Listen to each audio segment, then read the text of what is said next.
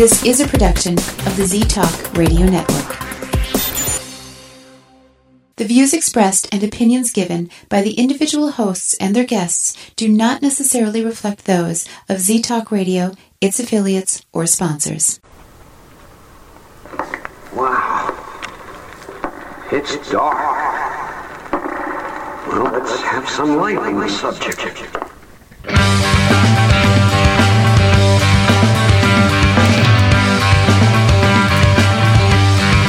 Put on your critical thinking caps and please refrain from hugging. It's time for Dimland Radio with your host, Jim Dr. Dim Fitzsimmons.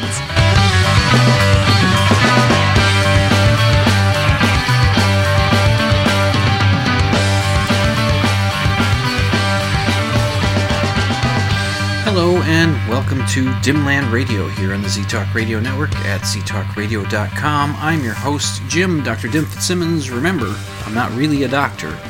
I just play doctor online. Um, some sad news to start the show with. I found this out last week. I think I found this out after I'd already recorded last week's show. Uh, Trisha, uh, longtime listener to the show, in fact, the longest time listener to the show, had sent me a message on Facebook and asked if I uh, had heard this news. And the news is that, uh, well, there was a fellow that uh, used to be a semi regular uh, visitor to Z Talk Radio, the chat room, and to Dimland Radio. Um, when the chat room is going, when the show's playing at 11 o'clock Central on Saturday nights. Uh, which, by the way, if you've got nothing better to do on a Saturday night, why not drop by the chat room at ztalkradio.com and and uh, yeah, it's after 11 o'clock Central or wherever whatever the time is in your area, you can listen into the show and, and and I'll be there in chat room. You can chat with me and Trisha's usually there, so you can chat with her and and there might be other people around. And one of those other people that would show up on occasion, very rare occasions, but it uh, lately anyway, was um, Homie. Uh, his his actual name is Jimmy Holmes, and he was a um, he goes way back in Z Talk Radio, uh, in the days when the chat rooms were much more active, and he would uh, he'd pop in every now and then, just kind of see how everybody's doing. Saying you know he, he was always welcome in the chat room and um, friendly and, and, and talkative, uh, at least you know chattative online, and uh, uh, he, and my, I, boy, it's been a while, but within the last few months, he had popped in with uh, Dimland Radio on a Saturday night and uh, just said, "Hey guys, you know how's it going?" And we said, "Oh, homie, it's good to see you," and and, um, and he just he'd hang out for a little bit and then say, "Well, it's past my bedtime," and and he'd head on out. Um, now I became Facebook friends with uh, with Homie, uh, Jimmy Holmes, and um. Then, uh, as I said last week, sometime uh, popped in and said, uh, "Did I hear that Homie had died?" Which I had not. And I went to his Facebook page, and it was filled with um, notes of condolences. I added a, mine, figuring you know family and friends are going to see that page.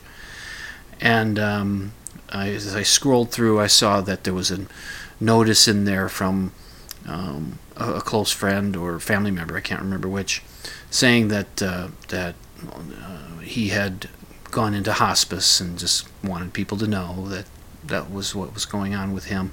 I don't know what his illness was. Um, I have no idea. I don't know exactly when he died, and it's uh, it's kind of sad. You know, it was nice to whenever he'd pop into the chat room, it was always nice to see him, and uh, and he's going to be missed. So, have you seen this ad running on the TV? I know who watches commercials. Well, I do. Uh, I've been seeing it when I watch some sporting events, baseball, uh, hockey, whatever sport I'm watching. Uh, mainly these days, it's been baseball and hockey, and um, it, it's an ad by ExxonMobil. You know, one of the big oil companies, the you know the evil big oil companies that are destroying the world, right? And here's the thing: it just the ad starts out and it shows a plant. It's a it's a TV commercial, so it's, it's, it shows a plant, and then it the camera zooms in real close and goes into microscopic, looking at the plants on the, on the plant on a cellular level. And there's a voiceover, and the person is saying that uh, plants capture CO2. That's carbon dioxide, which is a greenhouse gas. And plants use CO2 as part of their know, food, or part of their it's what they take out of the atmosphere and then they put oxygen in, and that's what we use you know, to breathe. Although you know oxygen isn't the only thing that's in our atmosphere, we got lots of nitrogen up there, and apparently we're getting more and more CO2 in the atmosphere. But okay, so plants will capture that some of that CO2, get it out of the atmosphere. And the voiceover person asks asks a question about you know what if uh, industrial plants and the graphics are showing some factory of some sort with a great big smokestack. Uh, what if industrial plants could capture CO2 as well? If uh, industrial plants, uh, if they have the technology allowing them to capture CO2 the way trees do, uh, we could help lower uh, carbon emissions. You know, CO2, you know, emissions of greenhouse gases. We could lower emissions. And uh, carbon capture uh, is an important technology, and the experts agree. And that's why ExxonMobil is working hard to improve it, to improve the technology so that these these factories will, you know, capture some of this CO2 that they would otherwise be putting off into the atmosphere. And then the ad says, and I quote this part: "So plants can be a little more like plants." Have you seen that ad? When I see it, I think what is it that ExxonMobil is trying to say there? I mean, I know what we're saying on the surface. Let's let's find ways to keep CO2 from getting into the atmosphere. If uh, these plants can, these factories can somehow sequester it, capture that that CO2, that'd be a good thing because lowering emissions and you know. But they never in the ad explain why you would want to lower emissions. They just say the experts agree, that would be that would be a good thing. And they never explain why. When they they posted this ad on YouTube, which I'll link to it on YouTube, you can go to the show notes page, which is at dimland.com. Click on the blog option. You'll get to the show notes.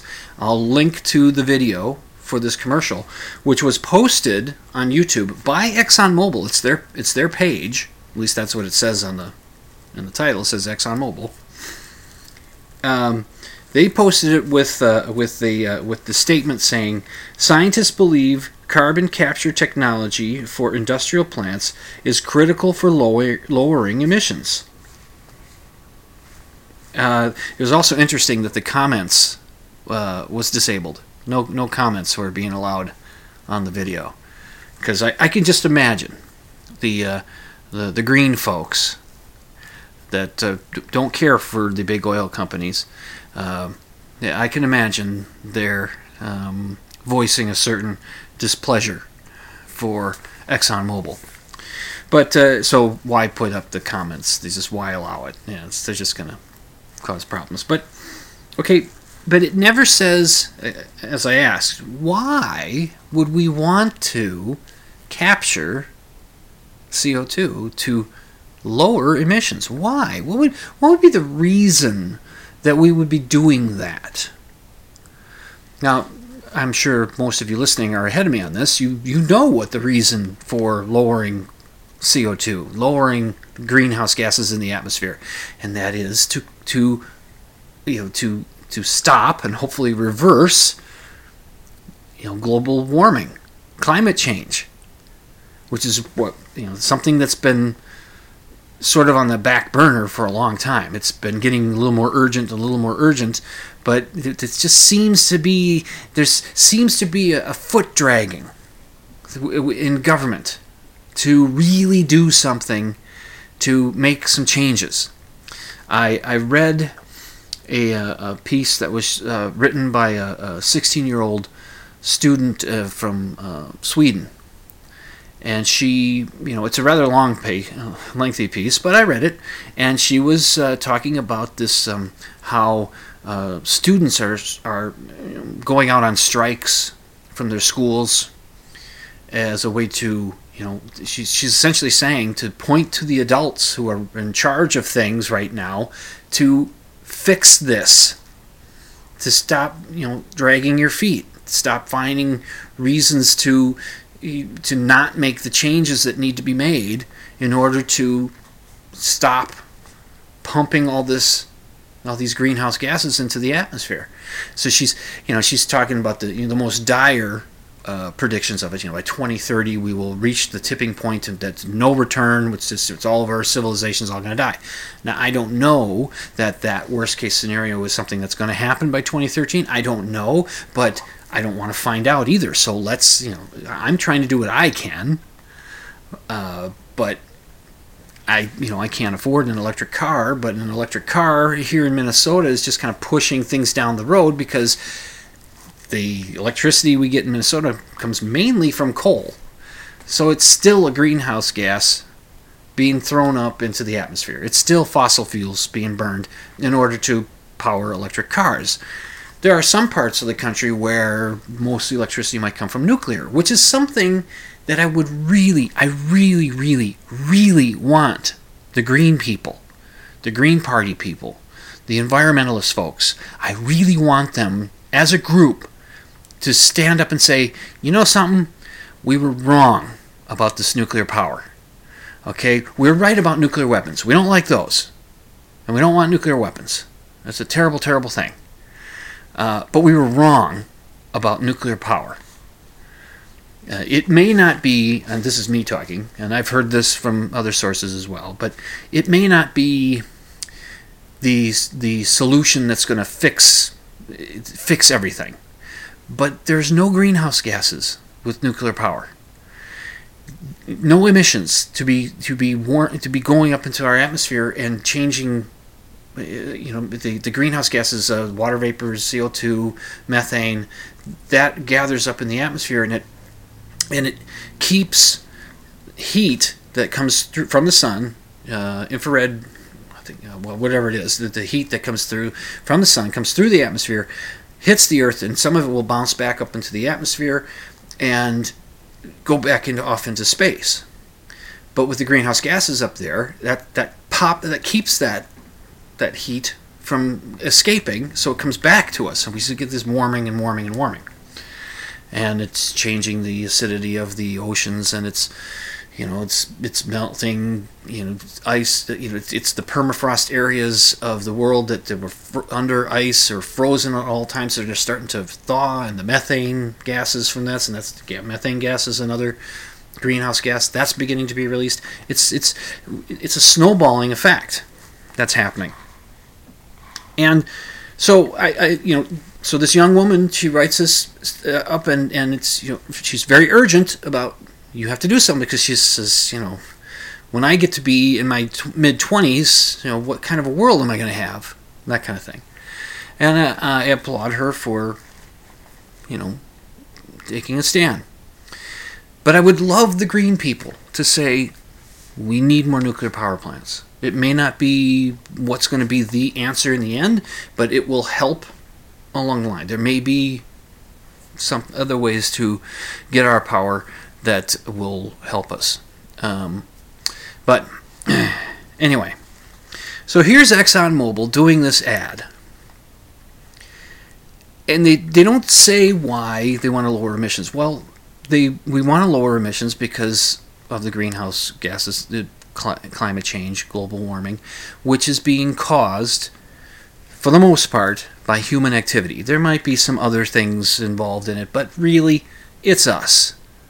That's what's doing it. It's fossil fuels being burned, going up into the atmosphere. That's the main bit. You know, sure, there's lots of livestock farting, the methane going up there. There's all that too, but it's really the CO2 that's doing. That's the real driving force. And what makes me curious about this ad is that isn't it the oil companies that are making it possible for governments to drag their feet. They're doing some of the same tactics that was uh, employed by that were employed by the uh, t- tobacco companies as a way of trying to um, muddy the waters. It confused the public about, you know, well, you know, not every doctor says that uh, smoking causes cancer, and we don't know. There could be other things, and just you know, ways of trying to just trying to delay things to try to confuse the public. And isn't that some of the same stuff that's been doing the oil companies have been doing? That they've been funding uh, certain you know uh, people who will go out and and obfuscate and and and show and sow misinformation and confusion among the public so that it doesn't seem like it's that big of a problem when it really is that big of a problem. So then this ad comes along and I and I watch it and I just think, well, what are you trying to say, ExxonMobil? Are you tacitly admitting that, well, you know, these power plants, you know, they most of them run on coal or maybe natural gas and not the power plants, but these industrial plants, I should say. They run on natural gas and, and, and coal and fossil fuels, you know, mainly. And well, that's what we deal in. And shucks, uh, you know, if we could help them capture some of that CO2. I mean, I, it's it's it's a it's an odd ad. It's very odd. It seems. I mean, maybe we should take this as a good thing that uh, that the, the at least ExxonMobil is saying um, we we don't want to come straight out and say yeah it's us or at least uh, we're a big part of the problem. Um, but we do want to admit that uh, you know we should be uh, you know that we're trying to help in lower lowering uh, greenhouse gases, uh, which I mean I could be wrong, I could be misperceiving this, I could be falling for some you know lefty um, propaganda saying that the oil companies are the ones that are you know, trying to belittle this problem, you know, make this seem like it's not really a problem, and um, you know, maybe all along they were they knew that they had to do something, but it's just it just seems odd that there's this ad. I'm not sure exactly what to make of it. Well, I'll like I said, I'll link to it in the show notes. You check it out and see if you're you're scratching your head a little bit. And I thought global warming wasn't a big problem, but now you guys are saying, why do we want to, you know, why do we want to lower those emissions, Exxon? Could you explain that to us? Well, all right, I got up to my first break. Uh, you're listening to Dimland Radio on the Z Talk Radio Network at uh, ztalkradio.com. I shall return after this break.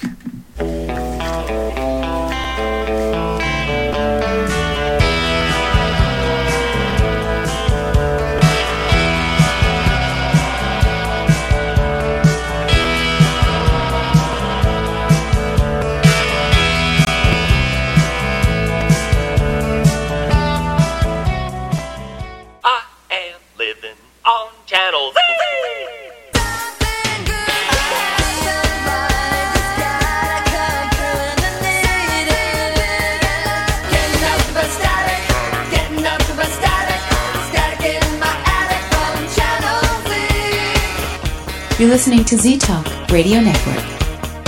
I am living on Channel Z. Do you believe in ghosts? Do you think Bigfoot is real? Do you suspect that your neighbor is really Val Tor, leader of the lizard people of Bendar 3? Well, Dr. Dim doesn't, and he'll tell you why when you tune in to Dimland Radio Saturday nights, 11 Central, midnight Eastern on Z Talk Radio Network. It's an hour of science promotion, pop culture rants, personal observation, and of course, skepticism. Join Jim, Dr. Dim Fitzsimmons, Saturday nights, 11 Central, midnight Eastern for Dimland Radio on Z Talk Radio Network. When, oh, when will someone design an exploding head emoticon? Please, someone, anyone. You're listening to Dimland Radio on Z Talk Radio Network. Hey, want to hear the most annoying sound in the world?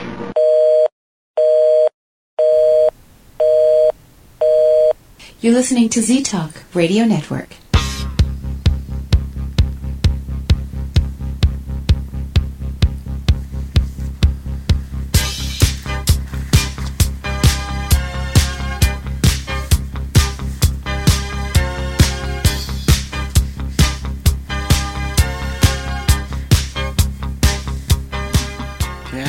Welcome back to Dimland Radio here in the Z Talk Radio Network at ztalkradio.com. I'm your host, Jim, Dr. Dim Fitzsimmons. Can you can you believe it's already been three years since Prince died? It- It's been three years, right? It was 2016, uh, April 21st or something like that in, in 2016. Wasn't that when it was? That that song that we were coming out of break was one of his early songs called "Dirty Mind." You know, the first time I saw Prince, uh, it, I became aware of his existence. Was at about uh, the time that the album "Dirty Mind" was released. Um, there was uh, oh, I was over at a friend's house from my high school days, and I was in high school at the time, and um, we were watching some video show. Can't remember what it was. I don't know if it was Friday Night Videos or if it was something else, but it was. We were watching some video show, and they put on this video by Prince, and it was I I believe it was for the song "Dirty Mind." I'm not sure though, but it was certainly from that album. If you can recall that album, remember what it looked, how he, you know, the, the the artwork on the cover is a photograph of Prince. He's wearing a uh, a trench coat, uh, and um, you know a banana hammock, you know bikini brief, uh, uh, you know uh, undies, uh, black. Uh, he's wearing black thigh-high stockings and and knee-high boots or something like that, and pretty much nothing else. you know, no shirt. You know, and he that's what he was wearing in the video. And I remember my friend and I just standing there or sitting, whatever we were doing, watching this, just looking at who is this guy? And I guess we we knew he was from Minnesota. I, I wonder. I, well, I'm probably conflating memories because I can remember when um, uh, there was a fr- uh, uh, what was it called Midnight Special that was on back at about that time, and that was on I think at like midnight on Fridays, something like that, and it was being hosted by uh, a couple of the fellows from the band uh, Doctor Hook and Medicine Show, or I think that's what it's called, and uh, they were talking, they were introducing Prince uh, on the show. Now I don't know. You see that Midnight Special was live acts uh, playing, and uh, so I don't think they showed a video. But they they were talking about Prince and saying that uh, you know this guy from Minneapolis, uh, he does all his his songs. He plays everything. He does all the uh, plays all the instruments, and he showed us in a video or something of him playing all the instruments. He says, "Really mind blowing, man." Something like that. I don't know if that was the same show. If maybe they showed videos on, on Friday night or on the uh, midnight special. I don't remember them doing that. But whatever it was, we saw that, and it was just, wow, who is this guy? and what isn't he wearing? he ain't got no pants on or a shirt. It was it was a it was a, couple high school boys looking at that. Um, little did we know the influence that Prince would have on the world of music and the world in in his way. And it's been three years. Yeah, hard to believe. Okay. Oh, um, last week I did one of these things, which I hadn't done in a long time, and I forgot another one to do this week. It's not true, it's not true. I'm telling you, cause I'm up here and you're nowhere. It's not true. So there. Okay, what is not true? It's not true, and you may have heard this, and I thought it was true. In fact, I was going to make a comment on Facebook about it, and and I decided, you know what? I'm going to look into this. and I found out that it's not true that urine is sterile. It's not. There is bacteria in urine.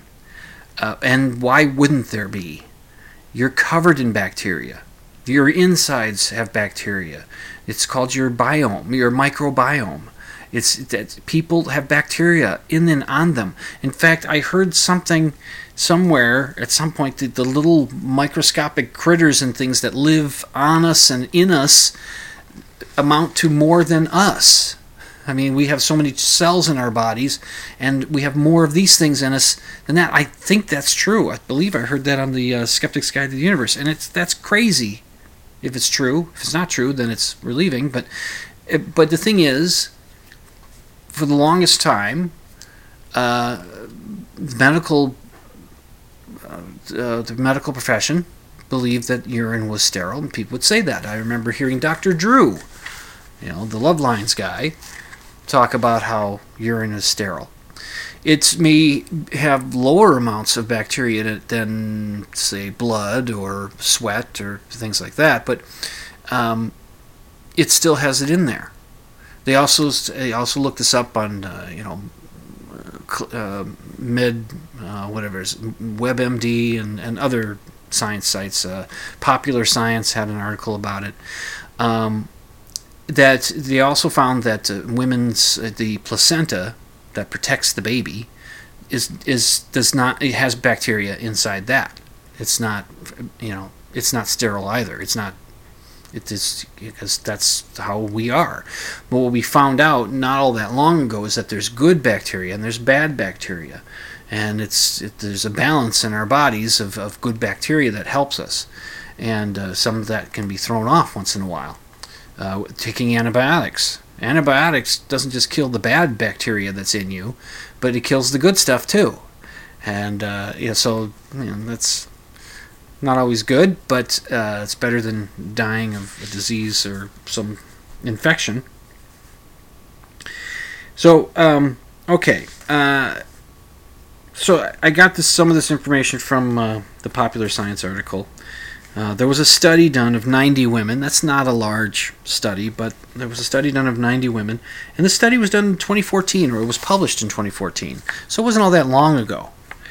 And uh, Dr. Linda Brubaker, she's the dean of Loyola University, Chicago Stritch School of Medicine. Uh, she and her team found that uh, found that there is bacteria in urine of healthy women, as well as uh, women with uh, overactive bladders issues. Uh, it's it's so it's just there.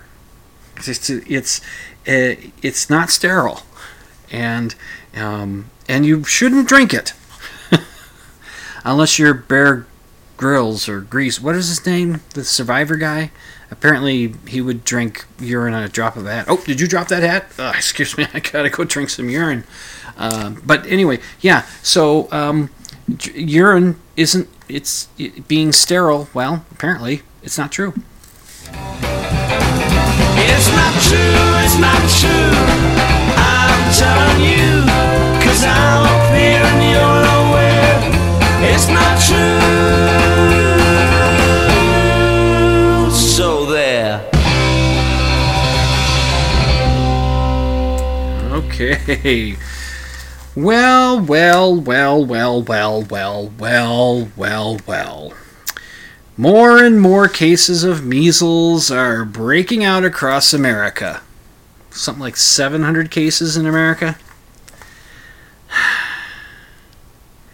Yep, it's happening. There's actually there in California, in two universities in California, um, UCLA and Cal State LA, have uh, uh, had uh, quarantines set up for uh, several students and staff members. Something like 300 in, altogether between the two universities.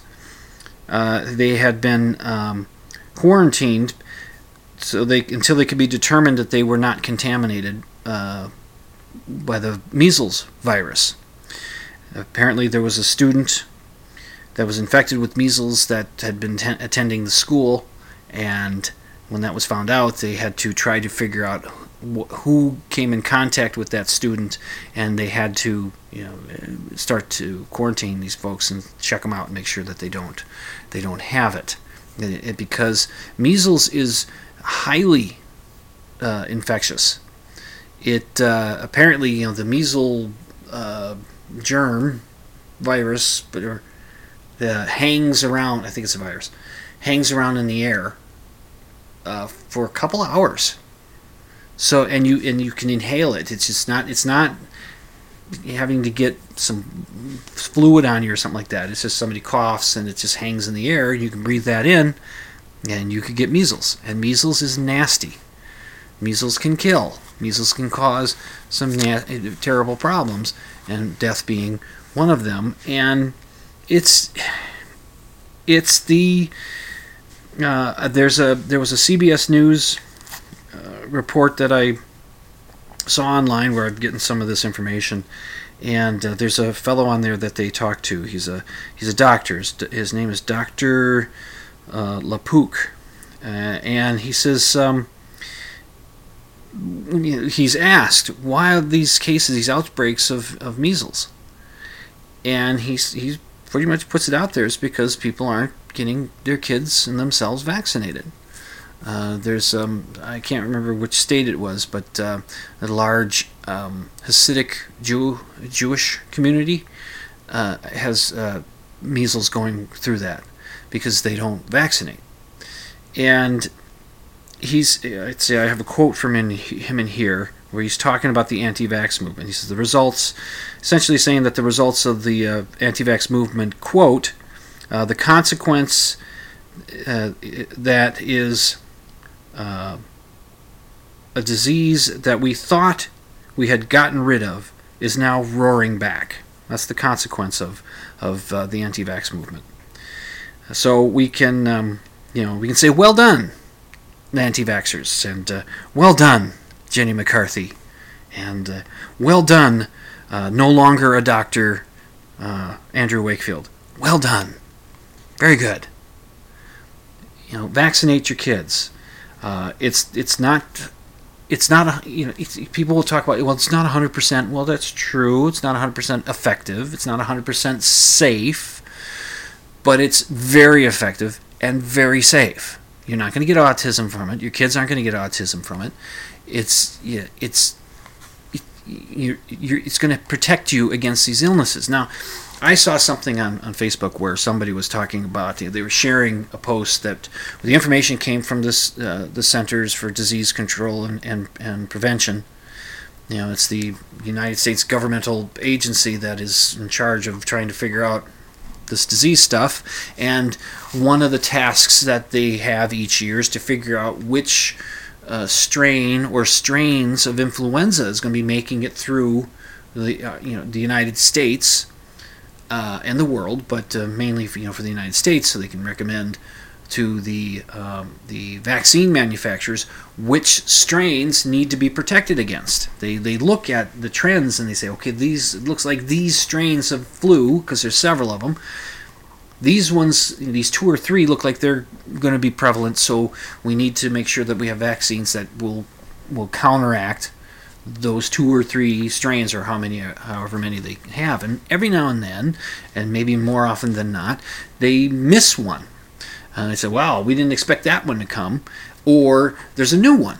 Is, well, we've got a new one here. We've got to develop a vaccine to deal with this new one. And that's the tricky part about the influenza vaccine. And so when i saw this shared on facebook somebody put this up there where the cdc is saying that in the last couple of years, the I think they said the vaccines were only about 50% effective.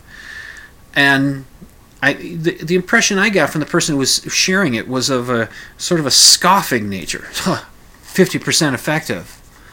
Yeah, and it's that okay, true. That's not 100% effective. That's true, but 50% is better than zero. It's it's better than not getting vaccinated and taking your chances at least you have a 50% protection level that you wouldn't have by not getting vaccinated. It's okay, 50% maybe not great, but it's better than not getting vaccinated, isn't it? Doesn't that make sense? So, well, if they can't cover me 100%, I'm not bothering. You know, you're going to be in for some disappointments in life if you need 100% in order for you to, I don't know, move forward. Anyway, uh, I'm going to take my uh, second break. Wow, I got there quick. Wow, it's just weird how things fly. And I have a, um, well, it's kind of a disturbing story to talk about. I'm going to delve. I'm going to dive and do a slightly deep dive into something that uh, happened some years ago. Because, uh, well, I'll tell you when I get back. You're listening to Dimland Radio on the Z Talk Radio Network at ztalkradio.com. I'm your host, Jim Dr. Dim Fitzsimmons. Sit tight.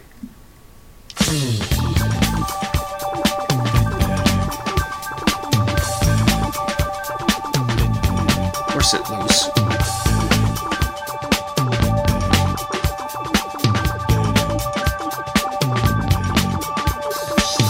You may find yourself living in a shotgun shack.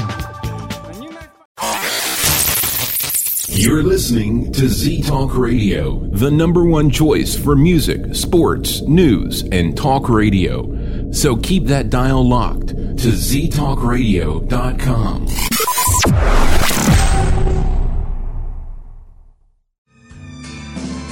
Remember, there's no hugging in the chat room. You're listening to Dimland Radio on Z Talk Radio Network.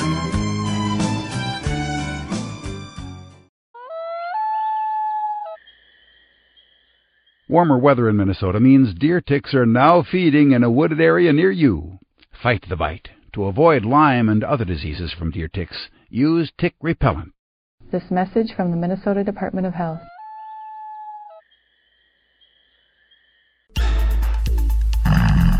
Getting some Z's. Getting some Z's. Getting some Z's.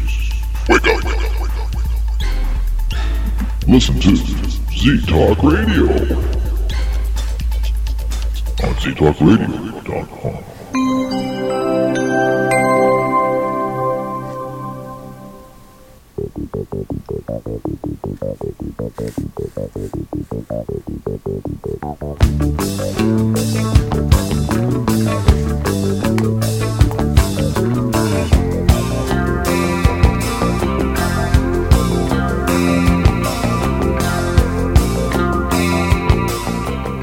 welcome back to Dimland Radio on the Z Talk Radio Network at ztalkradio.com. I'm your host, Jim, Dr. Dim Fitzsimmons.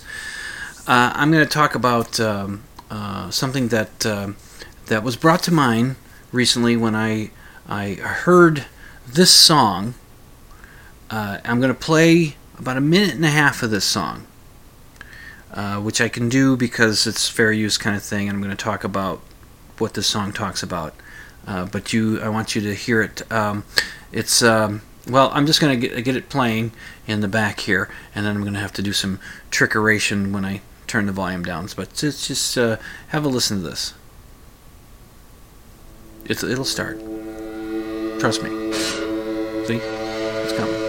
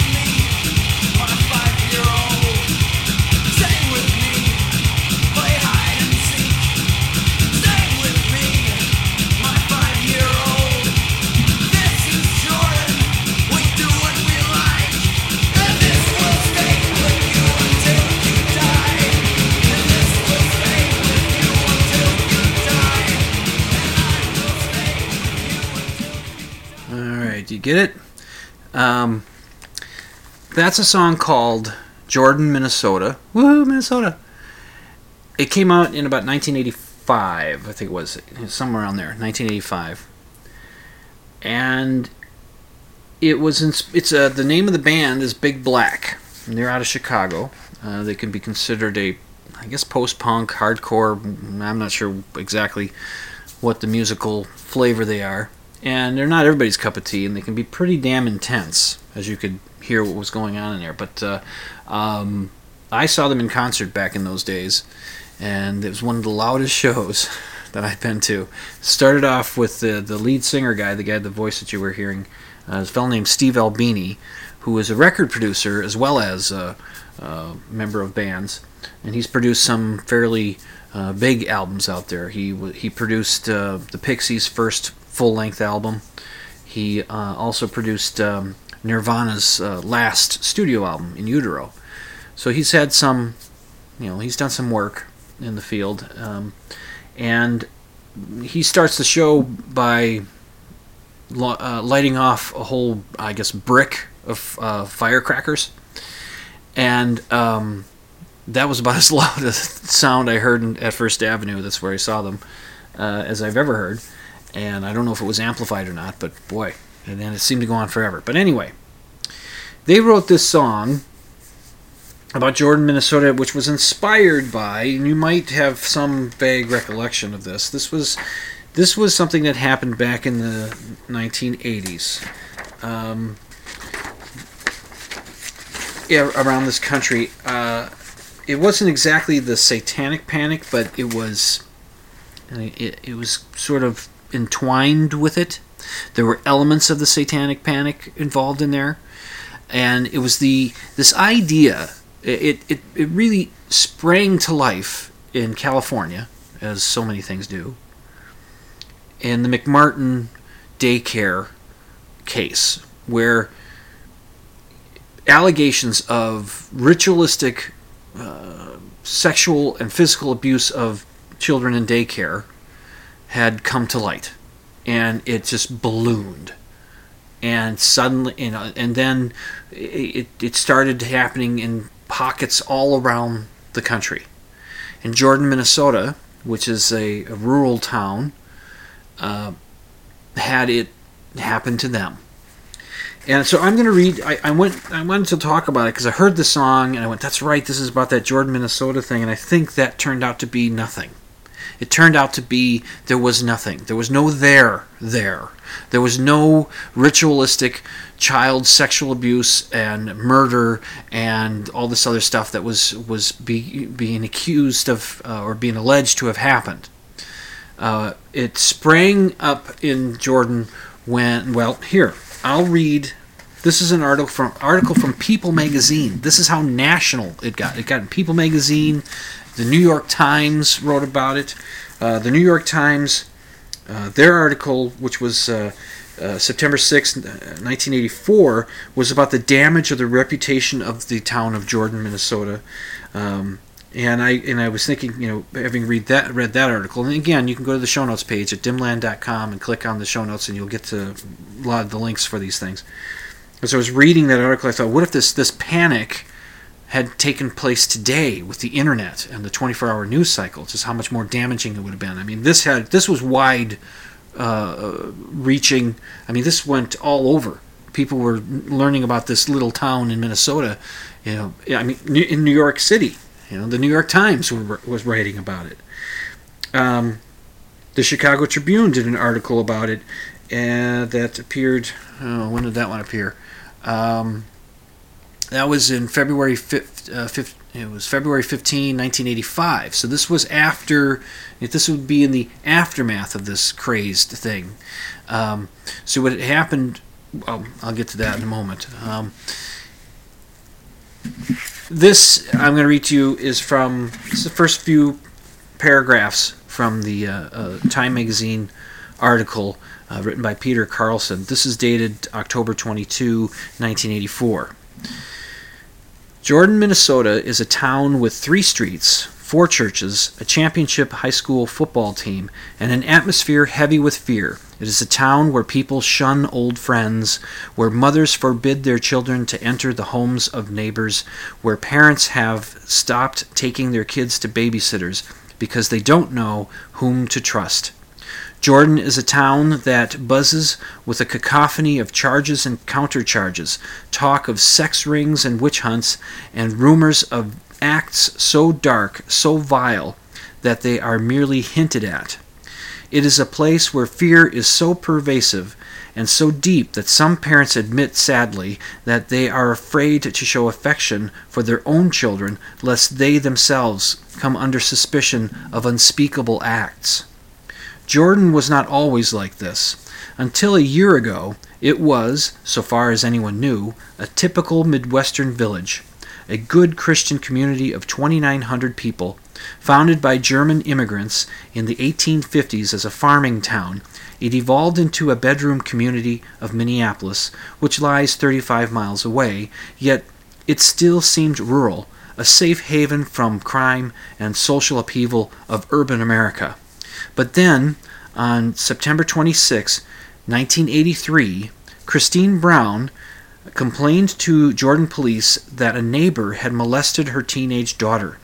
During police questioning, the daughter named other children who had allegedly been molested, and police que- uh, and those children named other adults as their abusers. Arrest followed arrest as the scandal spread. By June, 24 grown-ups and one juvenile in the Jordan area had been charged with sexually abusing more than 30 local children who ranged from 2 months to 17 years of age. Among those arrested were a local policeman, a deputy sheriff, and ironically, Christine Brown, the mother whose complaint had sparked the investigation. I was dumbfounded, said Alvin Erickson, Jordan police chief since 1966. The thing just kept growing and growing. We never anticipated having anything like this on our hands. The arrests were shocking enough, but the stories behind them were ghastly. According to the alleged victims, and one of the accused who agreed to testify after many of the charges against him were dropped in plea bargaining, the village harbored rings of adult sex abusers who incestuously victimized their own children and other children during ritualistic sex parties involving sadism and bestiality. Some of the children describe a bizarre sexual variation of hide and seek in which children who were found were taken to a bedroom and abused. The accusations were so grave that reaction in Jordan went from revulsion to disbelief, and then, at least among a sizable minority of townspeople, to charges that overzealous prosecutors were using the children to engage in a witch hunt. It's like Nazi Germany, claims Gail Anderson, a former mayor of Jordan who was prosecuted by Morris's office for unrelated misconduct. Good law is being misused. The focus of these attacks is the chief prosecutor, Scott County Attorney Kathleen Morris. The county attorney, says local realtor Anna Sandy, is a vindictive, power hungry lady who has a grudge against Jordan. Now, that's just the first few paragraphs of that article. And this was during the throes of this, what came to be known as a, as a panic uh, that, was, that took the country by storm. Uh, it turns out that uh, the, I guess the one person at the beginning who, according to this article, that uh, the mother, Christine Brown, accused of uh, um, at, uh, attacking her daughter. Uh, I'm assuming that this was a fellow named James Rud, who was the only person who was actually convicted of anything, of any sexual abuse, conduct, assault. He, was the only person that was actually convicted in this in this town. there were um, something like 22 other adults who were um, who were indicted. Two other there was only one trial took place of a, of a mother and father, a couple. Those two uh, were acquitted, and then and by then the state attorney general, uh, Skip Humphrey, son of Hubert Humphrey, had uh, come forward and said that this this county uh, prosecutor, this Kathleen Morris, who you know well intentioned, but was just botched this thing completely. And but there really wasn't anything that there that happened. Uh, and so when you hear in this article, uh, if, you recall in the song that I played, it's just uh, you know. Um, Stay with me, my five year old, stay with me, play hide and seek. That's a reference to the hide and seek games that were, if you were found, you, you were going to be sexually abused. Um, they found that uh, that this nothing actually happened. The one guy, and he was probably the guy that gave testimony for uh, lower charges, saw an opportunity. So here's uh, so in 2015, a fellow named uh, um, uh, Richard Beck. I think is his name. He uh, he had uh, published a book called "We Believe the Children: A Moral Panic in the 1980s," and this was about this whole not just just Jordan, Minnesota, but the McMartin case and this other stuff that was taking place around the country at the time. And I'm going to read this. This is from NPR, the Minnesota Public Radio site. Uh, it's dated August 21, 2015. I'm going to read this piece for you. Uh, in the 1980s, hundreds of daycare workers across the country were questioned and investigated on suspicions of child abuse. Many were tried and convicted of horrible sex crimes involving the children uh, in their care. It was a wave of abuse unlike any the media had ever covered. Uh, stories about the dangers of daycare and babysitters were splashed across newspapers, TV, and the radio. Then the cases started to unravel. The prosecutions, Richard Beck writes, were the product of a decade long outbreak of collective hysteria on par with the Salem witch trials. The confessions of children across the country turned out to be the product of coercive interviews, scared young witnesses, and overzealous investigators.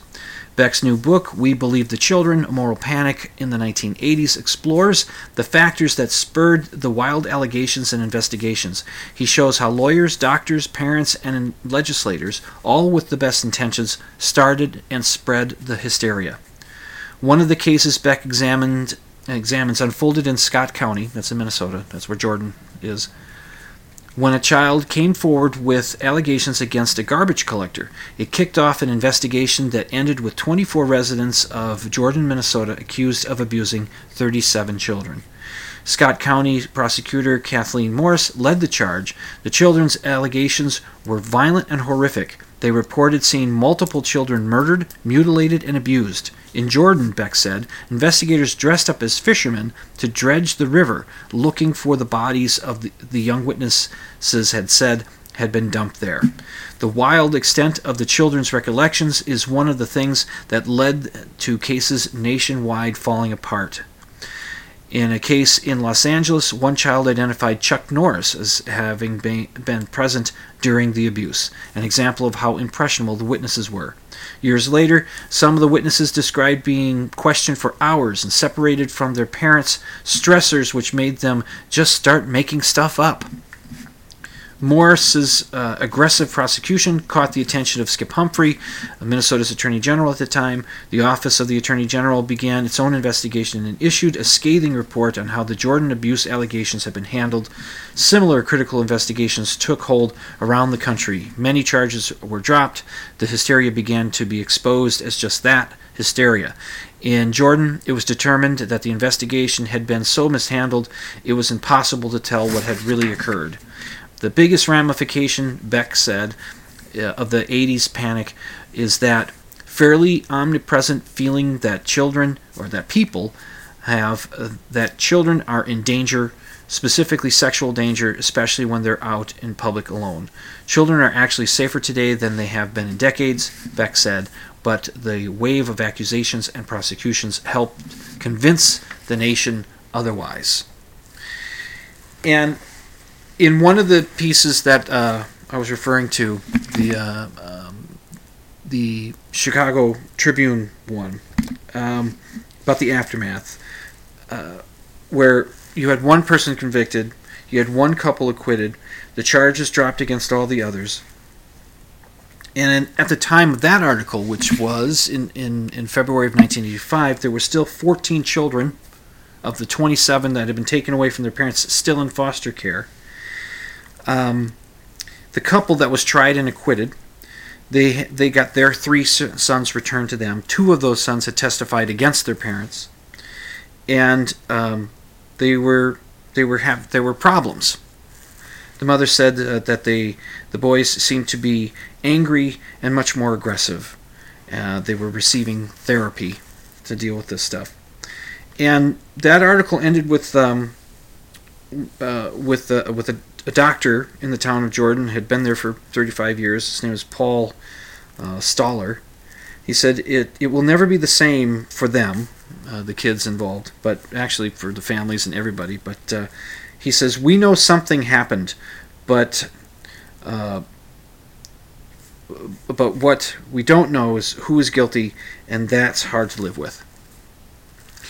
Uh, actually, it seems like nobody was guilty except for that one guy, and everybody else was um, guilty of hysteria. It seems like it didn't actually happen. This is why critical thinking helps. Um, they didn't understand the psychology of kids a little at, so much at that time. I guess they didn't understand what what the kids were, you know, that pressuring kids into giving this kind of information that the kids would just make stuff up. They didn't you know, it, it's it's really sad that this happened, and I think that PizzaGate thing, you know, the sex ring, the PizzaGate, and Hillary Clinton, this that that conspiracy theory that was floated during the or just prior to the last election, or the 2016 election. Yeah, that's sort of that's a smaller version of this kind of thing. It's kind of sad, uh, and I don't know how their lives are now. I hope that they're better, but. Uh, it had to be awful for them. Now, I do have one cool thing for this week. It's a photograph. It's from our family, the Fitzsimmons family. It is a photograph of my great great grandfather. That would be on my father's side, so my my dad's grandfather, my grandfather's father. You know how that works. Well, his name was Dr. Walter Fitzsimmons, and he spelled Fitzsimmons with two M's.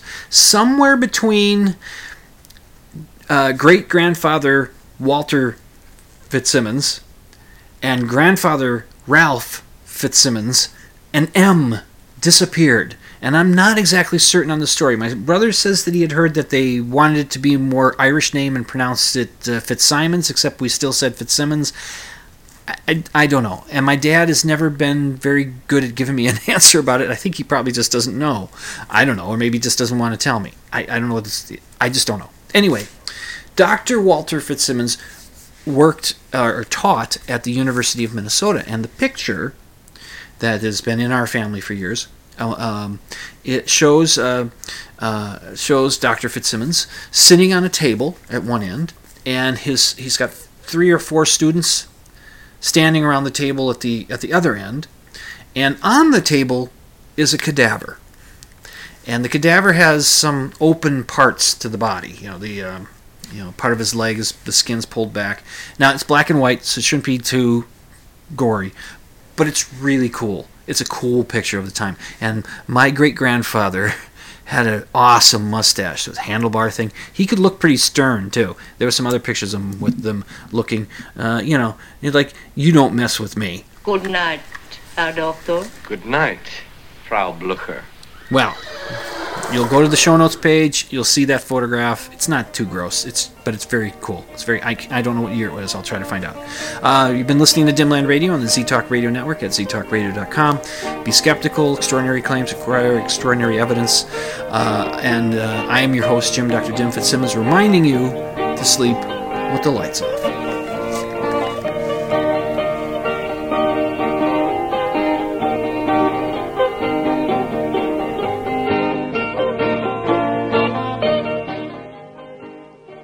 Check out my show notes at dimland.com. Just click on the blog option, and you can email your questions and comments to drdim at dimland.com. That's D R D I M at dimland.com. And the opening theme song, Ram, is by Theolius and is used with permission.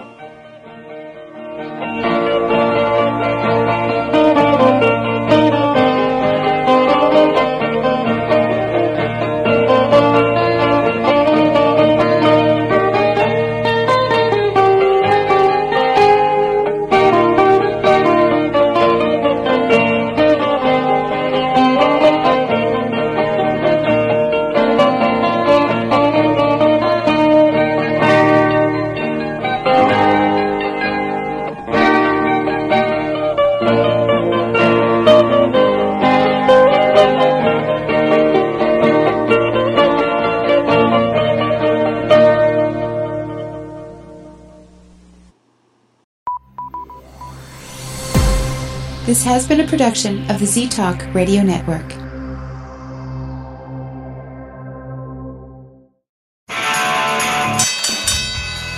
And now, a message to our competitors. Thanks. Thanks for tuning us in.